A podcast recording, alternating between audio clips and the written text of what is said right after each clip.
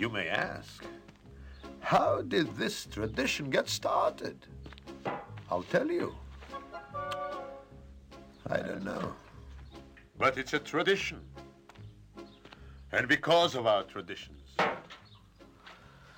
every one of us knows who he is and what God expects him to do. Hello, everyone, and welcome to Let's Talk Torah. I am Rabbi Tzvi Jacobson with NRM Streamcast, and we'll spend our time talking Torah, learning stuff, and having fun while we learn. You can always send your questions in the comments to our mailbag at Let's Talk Torah at gmail.com. And of course, I will answer as many as I can. Well, the holidays are now behind us. You know, this was just a month full of beautiful, amazing holidays. And there was a there's a reason to the setup. You start with Rosh Hashanah, right? We declare God as king. And then you get to Yom Kippur, we ask the king for forgiveness. And then we're so happy that we've been forgiven. We go out to our sukkah, to our hut. We enjoy just hanging out with God and finally get to everybody's favorite Simchat Torah or Simchas Torah, where we dance with the Torah scrolls and we complete the reading of the Torah from beginning to end. Well, in the beginning of the year, so at the beginning, but now at the end of the year, uh, we have now completed the reading of the Torah, and now we start all over from the beginning. And first thing, you know, for me, the holidays are just energizing. It just it gives you that warmth, that good feeling that now you're ready for the long, cold winter. If you live in Michigan or anywhere else where it happens to snow.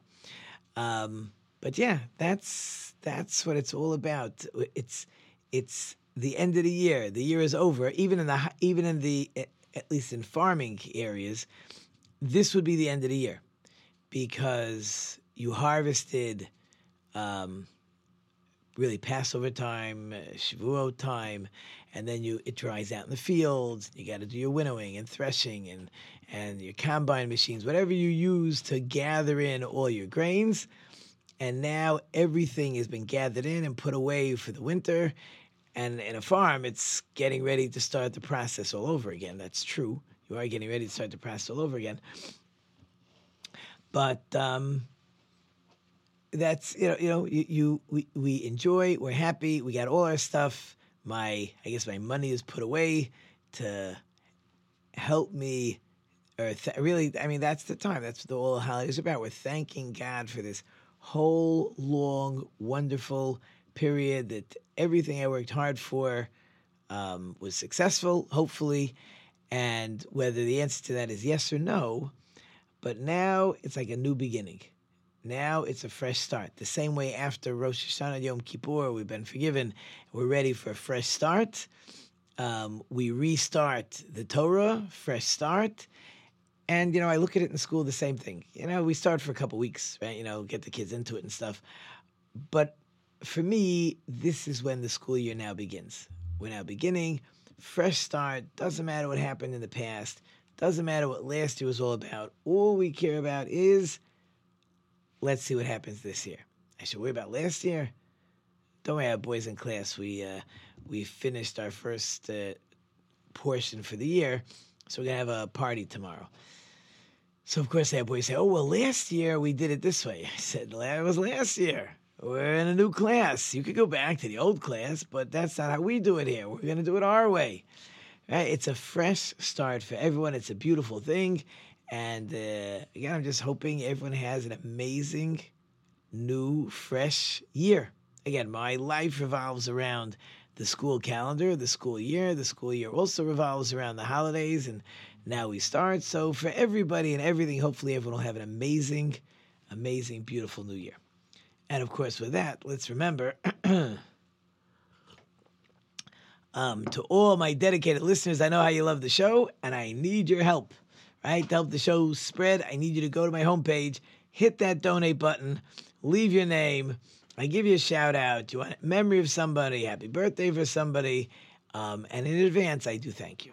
Okay, so let's talk about this week's Torah portion. So last week's Torah portion, the world was created. Now we've uh, the world's been going and not doing very well. As a matter of fact, the world's been doing terrible. And we have to draw a picture a little bit of what that world looked like. The world was different before the flood. It was perfect weather. Everything grew beautiful. People were healthy. Everyone had food. Everybody lived a very, very long time. And uh, as I told my class, when life is perfect, what do I need God for? That's problem number one. And problem number two is when everything is perfect and I have everything, I'm always looking for new stuff. And a lot of times that new stuff is not going to be so good because I'm always looking for a new pleasure, a new idea, something even wilder, something even more over the top. It's, I don't become satisfied because I have everything. And when I when I have everything, I'm not satisfied. If I'm not satisfied, that's terrible. So the world was full. They didn't want to believe in God and idol worship and murder and but the biggest problem in the world was actually thievery. Was robbery. No one was safe. I guess there was no police. If there were police, they could care less. Um, and they would even be cutesy, right? Well, I just take a little bit. I won't steal a lot. I just take a little bit. And everybody just takes a little bit. Well, imagine if you're a grocery store and everybody just takes a little bit. Everybody, you know, took one apple. Okay, now there's no apples left, and there's no bananas left, and no grapes left, and no, there's nothing left. So why am I keeping my grocery store open if anybody's going to rob me blind? Which, by the way, you know, inner cities, that's a problem, right? Detroit, to my knowledge, I mean, they're supposed to be opening some stores down there, but what kind of stores do they have down there? You're not going to open a major grocery store because you you can't afford to protect all your merchandise. So you lose. And this is not the time or place to discuss who's at fault, who's responsible. That's not so relevant to the conversation. It's just the fact. And the fact is, if everybody's robbing me blind, I'm closing down my store. So no stores. So the world is not surviving. The world may be weather is perfect and health is perfect and life is perfect, but uh, uh, for a world to exist, that was now missing. So God is unhappy. So God says, I'm going to give the world 120 years. You know, teachers will give you one more chance, right? You got like 10 minutes. Right? But God's giving the world 120 years. And in, during those 120 years, Noah is going to build an ark. And, and that ark is going to put in two of each kind of animal, seven of each, or seven double two of each kosher animal, and seven of the birds. And that will be how the world will be able to survive because Noah and his wife and children will go into that ark and they will survive the flood. But the idea of it taking so long, there's a few different facets to why the ark had to take so long to build. One is, and it's not the more famous answer, it's the answer I happen to like, is uh, this ark is like a spiritual ark. It's not just a physical ark. To survive the flood, to be ready to restart the world, it's got to be a spiritual ark also. So it has to actually be made with the right intent. So Noah's going to actually plant the trees to build his ark. And every step of the way, he's not hiring you know, thousands of workers. He's doing everything. And this spiritual ark will have the wherewithal to withstand the outside world, the floods, and restart the world all over again. But the more famous answer they didn't have newspapers, right? They didn't have they didn't have NRM Streamcast, right? How they didn't have uh, internet. How exactly is the world going to find out that God's bringing a flood? So Noah's going to build this humongous boat in his backyard. And people are going to come by, and the neighbors are going to come by. If you've heard the, I don't know if you're allowed to listen to Bill Cosby anymore, but when you were able to listen to him, and when he, at least we thought he was an outstanding citizen, so he had his famous uh, bit with Noah and God Right? But the bottom line is the neighbor comes by and says to Noah, What are you doing? And the uh, and Noah says, not in Bill Cosby's version, and Noah says, I'm building a, a boat. And the neighbor says, Well, you're a fool, because there's no water here. And how are you going to get this boat to the water? So Noah's going to tell him, I don't have to get the boat to the water. The water's coming to the boat. There's going to be a flood. It's going to wipe out humanity. And it's just going to be me and my kids and the animals I bring on board. So you would hope the neighbor would say, Well, what should we do? Well, repent. Tell God you're sorry. You, you, you, you're not living the lifestyle that God wants you to live. We're going to get police. We're going to stop the thievery. And God will say, okay, no problem. Let the world continue. That was the goal. That was the idea that Noah's going to build this ark. You can imagine he becomes the laughing stock of the world. He probably becomes a tourist attraction.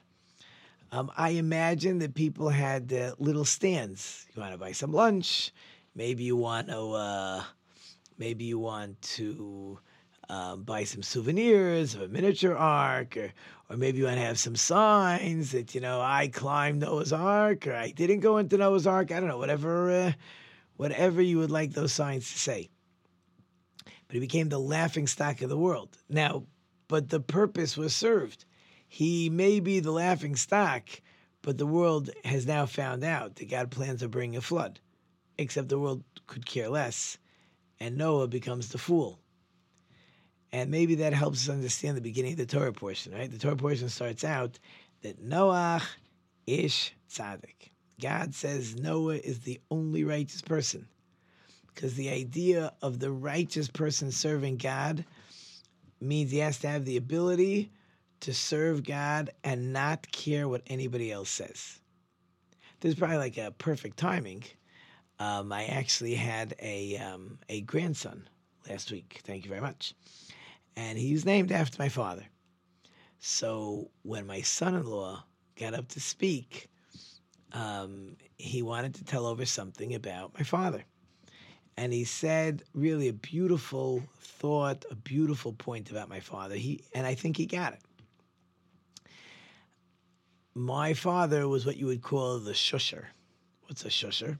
So in synagogue, you're not supposed to talk. You go to synagogue to pray. You want to talk? Stay home. Go outside in the hallway. But many people can't handle not talking to their friend, neighbor, family, whoever's sitting next to them in synagogue. So the rabbi would give constant speeches and tell people how important it is to be quiet, but uh, people are people.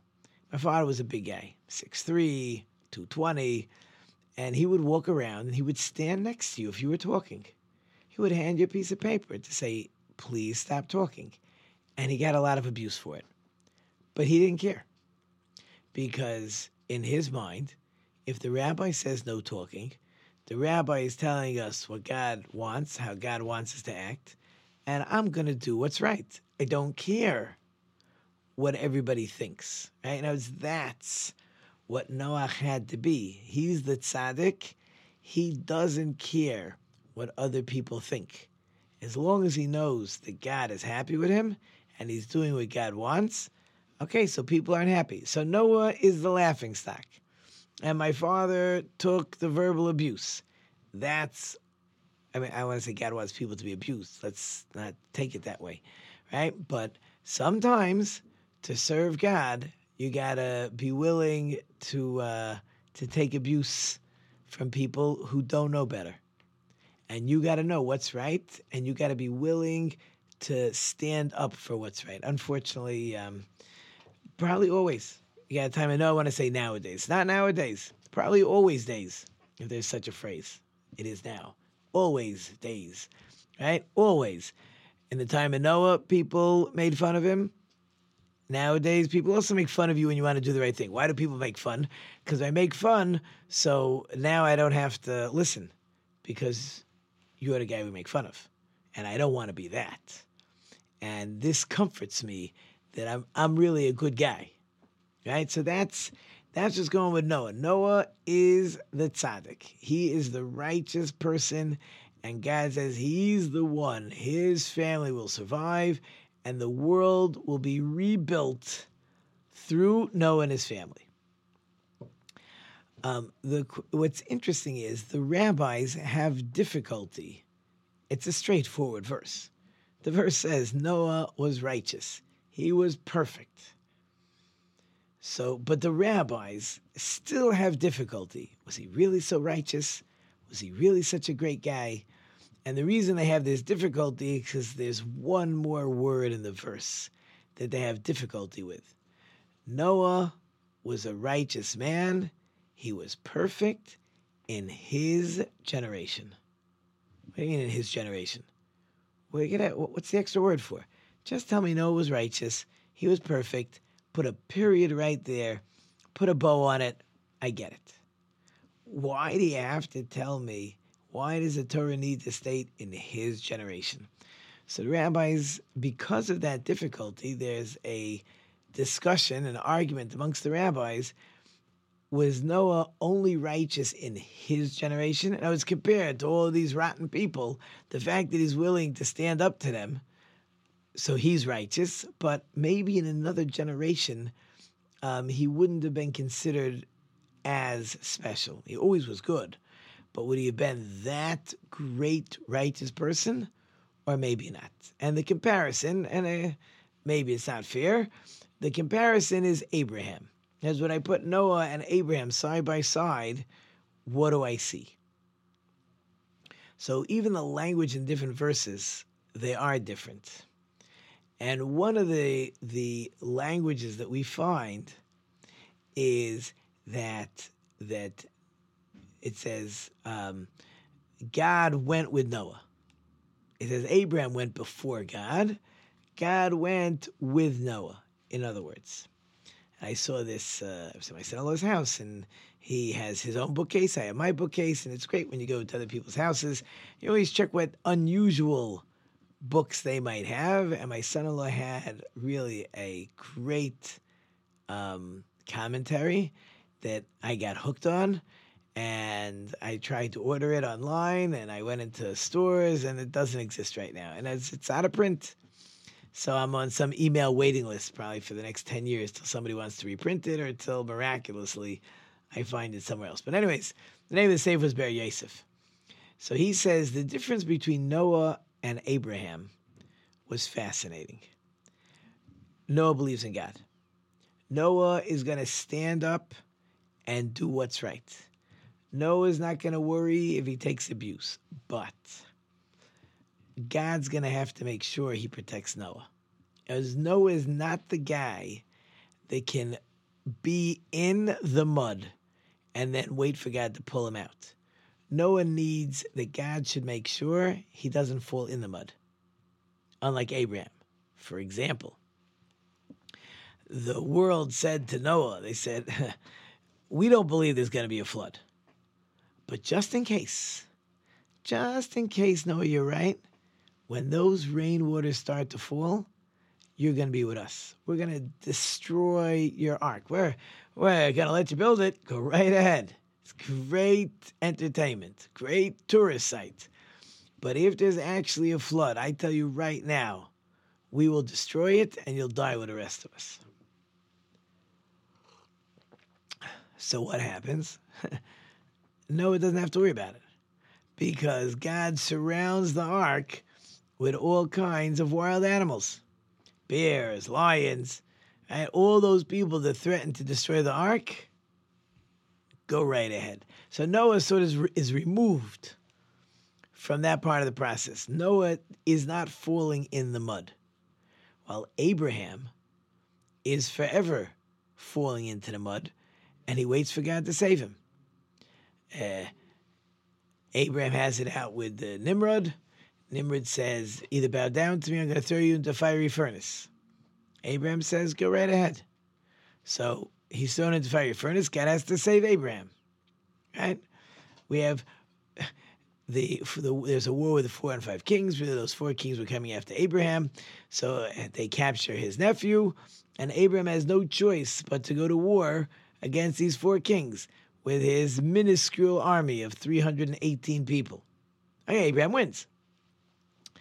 But over and over, we find that God tests Abraham over and over and over. God is busy testing Abraham, and Abraham um, has to have such an amazing level of belief that even when everything looks like it's over, he knows God will come and save him. He goes down to Egypt, and uh, his wife is kidnapped. Sarah is kid- kidnapped by Pharaoh, and Abraham knows God's going to have to save my wife and get her out of the mess that she's in. And sure enough, that's what God does. Noah, we never find that Noah is in a situation where he, everything is already collapsing and he has to trust in God that God will come and save him. Well, Abraham is always in that situation. So Noah and Abraham are definitely different. So again, when you want to put them side by side, again, Abraham didn't live in Noah's generation. Noah didn't live in Abraham's generation. We we understand that part. But this is where it's coming from. Let's not get it wrong. Right? Noah is righteous. Noah will stand up against the world um, and not worry that the world is making fun of him because he knows that's what God wants. Noah is righteous. Noah is special. Let's not get anything wrong about this. But not compared to Abraham. He's not Abraham. That's why the Jewish people, we say we're, we're the children of Abraham, Isaac, and Jacob. We don't say we're the children of Noah, Abraham, Isaac, and Jacob. And as a uh, as a as a as a continuation on that thought, there's another major difference we find behind between Noah and Abraham. Noah will stand up to the world.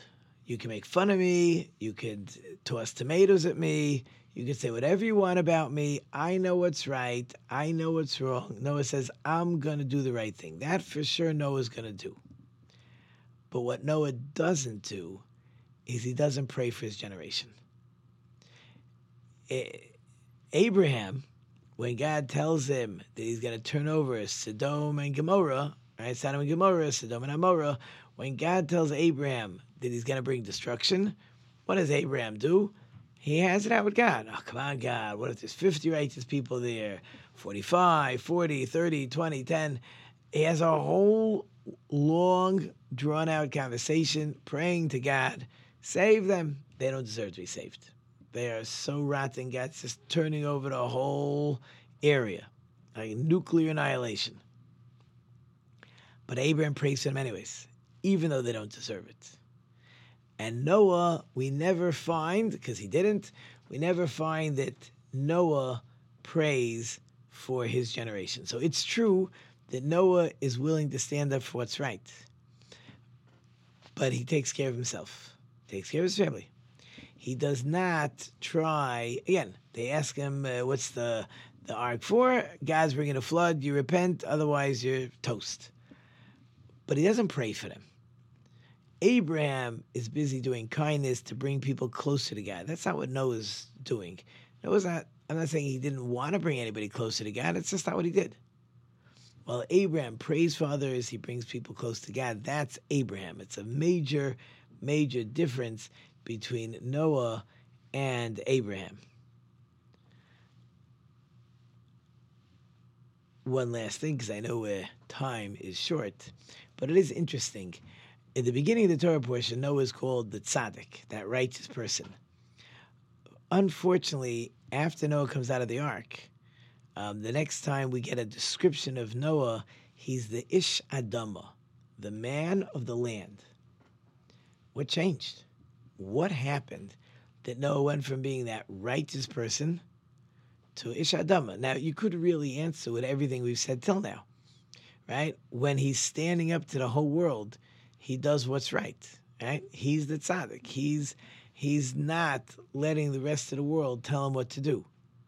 But now he's all by himself. Okay, he has kids.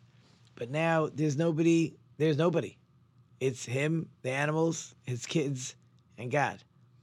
So now it's not such a big deal. Right? I mean, of course, listening to God. There's nobody else. He survived the flood. So maybe now he doesn't have that part that makes him so righteous. There's another answer, but the music is playing, and I'm not going to get to that answer. I hope you enjoyed it short and sweet. Thank you, of course, to the responses and listeners. I couldn't do it without you. Thank you on the production team. We have Alan and Cisco in the back. I hope I've left you some food for thought. Until next time, I am Rabbi Tzvi Jacobson. You've been listening to Let's Talk Torah on NRM Streamcast. And until next time, don't forget to think about it.